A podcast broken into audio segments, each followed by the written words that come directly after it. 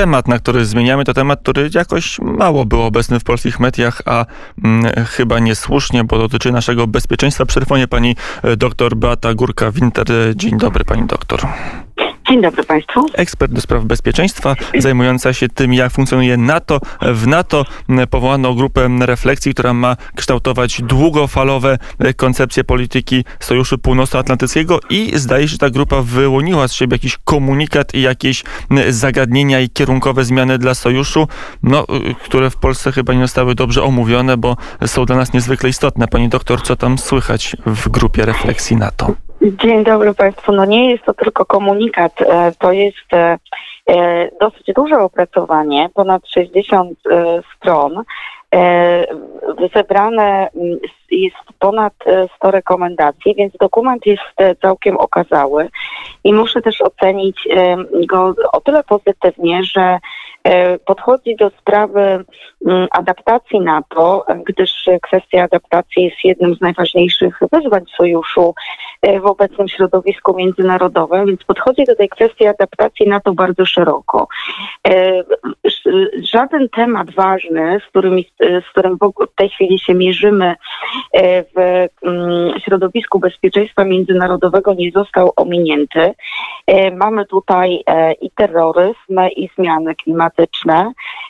Mamy kwestie disruptive technologies, czyli technologii, które mogą całkowicie zmienić oblicze pola walki. Mamy w końcu Great Power Competition, czyli wzrost znaczenia Chin e, i mamy wyraźną rekomendację co do tego, by NATO powołało mm, specjalne e, konsultacyjne e, ciało, komitet, który będzie się temu rozwojowi Chin przyglądał z bardzo wielu stron, bo nie tylko od strony wojskowej, ale także od strony e, politycznej, ekonomicznej, jako że e, w raporcie wspomniano, że mamy właśnie tutaj ten, e, to połączenie kwestii wojskowych z ekonomicznymi, politycznymi. W Chinach jest to bardzo ściśle ze sobą powiązane, te sfery są bardzo ściśle ze sobą powiązane, dlatego do wezwania Chin na to chce podejść bardzo kompleksowo i to się chwali, dlatego że w ciągu ostatnich lat e,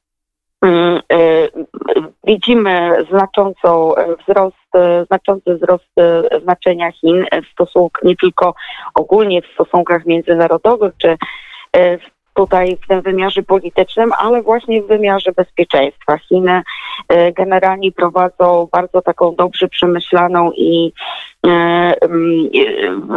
w wielu miejscach powstają już chińskie bazy, więc to jest taka delikatna ekspansja, chociaż w tej chwili już bardzo wyraźna. I NATO postanowiło się do tej kwestii odnieść. Przez wiele lat temat Chin w optyce NATO praktycznie w ogóle nie istniał. Jeżeli nawet jeśli rozmawiało się z jakimiś wysokimi urzędnikami z NATO, oni gdzieś tam potwierdzali, że odnotowują E, e, e, tę kwestię, natomiast trudno było o jakieś kompleksowe podejście, czy trudno było jakąś, o jakąś strategię. I tutaj ten raport rekomenduje, by taka strategia polityczna natowska wobec Chin powstała. A z drugiej strony to jeszcze dopytam, bo z naszej perspektywy Chiny to daleki kraj gdzieś na końcu globu, a tutaj Rosja pod bokiem, która coraz to co parę lat jakąś wojenkę sobie robi. Na ile to zagrożenie chińskie przykrywa w NATO, czy w tych grupach decyzyjnych NATO zagrożenie rosyjskie? Znaczy rzeczywiście, z, czytając ten raport, można odnieść wrażenie, e, że kwestia Chin została tutaj dużo bardziej e, opisana niż kwestia zagrożeń ze strony Rosji. Oczywiście Rosja pozostaje głównym e, obszarem zainteresowania i jest określona i jej działania i, i kwestia aneksji Krymu i działania wojenne w Donbasie. Oczywiście czy, czy też wystąpienie z porozumień, które stanowiły podstawę e, architektury kontroli zbrojeń i rozbrojenia. E, oczywiście raport tego nie pomija, natomiast faktycznie e, patrząc na, jakby na rekomendacje dotyczące Chin, tutaj też grupie refleksyjnej nie umknęła kwestia że Chiny, pan redaktor powiedział, że gdzieś tam z naszej perspektywy kwestia jest marginalna, natomiast tutaj ekspertom nie, nie umknął fakt, że Chiny bardzo angażują się w regionie Europy Środkowej. E, jest ten, e, wspomniano ten format 17 e, plus 1, wspomniano inicjatywę pasa i szlaku, dlatego to nie jest tak, że gdzieś już, że możemy tak powiedzieć, że z naszej perspektywy jest to problem odległy. Naturalnie dla nas najważniejsza będzie wschodnia flanka i to, co mnie martwi osobiście kiedy e, przeglądam tekst raportu, e, to fakt, że została w nim wyodrębniona flanka południowa jako e, osobny podrozdział i bardzo dokładnie rozpisano, jak grupa refleksyjna wyobraża sobie działania natowskie na, na flance południowej. Do tego mamy podrozdział dotyczący terroryzmu i te kwestie oczywiście się ze sobą wiążą. Na to podkreśla, że i to jest pewien przełom, że do tych trzech um, um, dotychczasowych e, e, zadań, czyli takich core mission sojuszu, należałoby dodać terroryzm.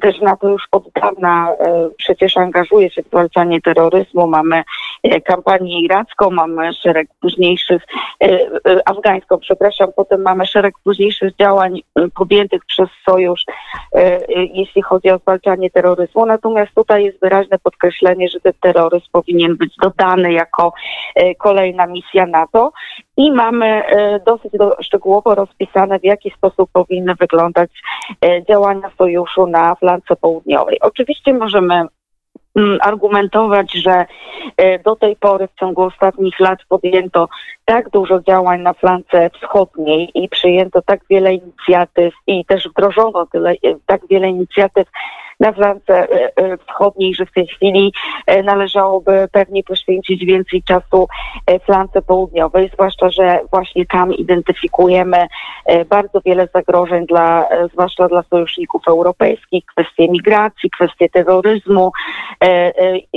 kwestie tych wszystkich zagrożeń, które wynikają ze zmian klimatu. Tutaj to też jest pewne nowum, na to grupa refleksyjna bardzo rozwinęła E, tą, e, tą myśl, tą refleksję na temat e, zmian klimatycznych i możliwych tego konsekwencji dla bezpieczeństwa. Więc tutaj oczywiście rozumiem, dlaczego flanka południowa została tak bardzo doceniona w tym raporcie grupy refleksyjnej. Natomiast no, z naszej perspektywy naturalnie my byśmy oczekiwali, że jednak jakaś dalsza wizja polityczna i wojskowa co do flanki wschodniej również, e, również zostanie podkreślona. I to są sygnały, które płyną e, ze szczytów e, NATO, no może nie tych decyzyjnych, ale czy bezpośrednio zarządzających, ale tych, które kształtują politykę czy wizję NATO na najbliższe lata, być może dekady. Pani doktor, tu stawiamy kropkę i jeszcze do tematu wrócimy, bo on jest istotny. Beata Górka-Winter była gościem poranka wnet. Pani doktor, dziękuję bardzo za rozmowę. Dziękuję bardzo.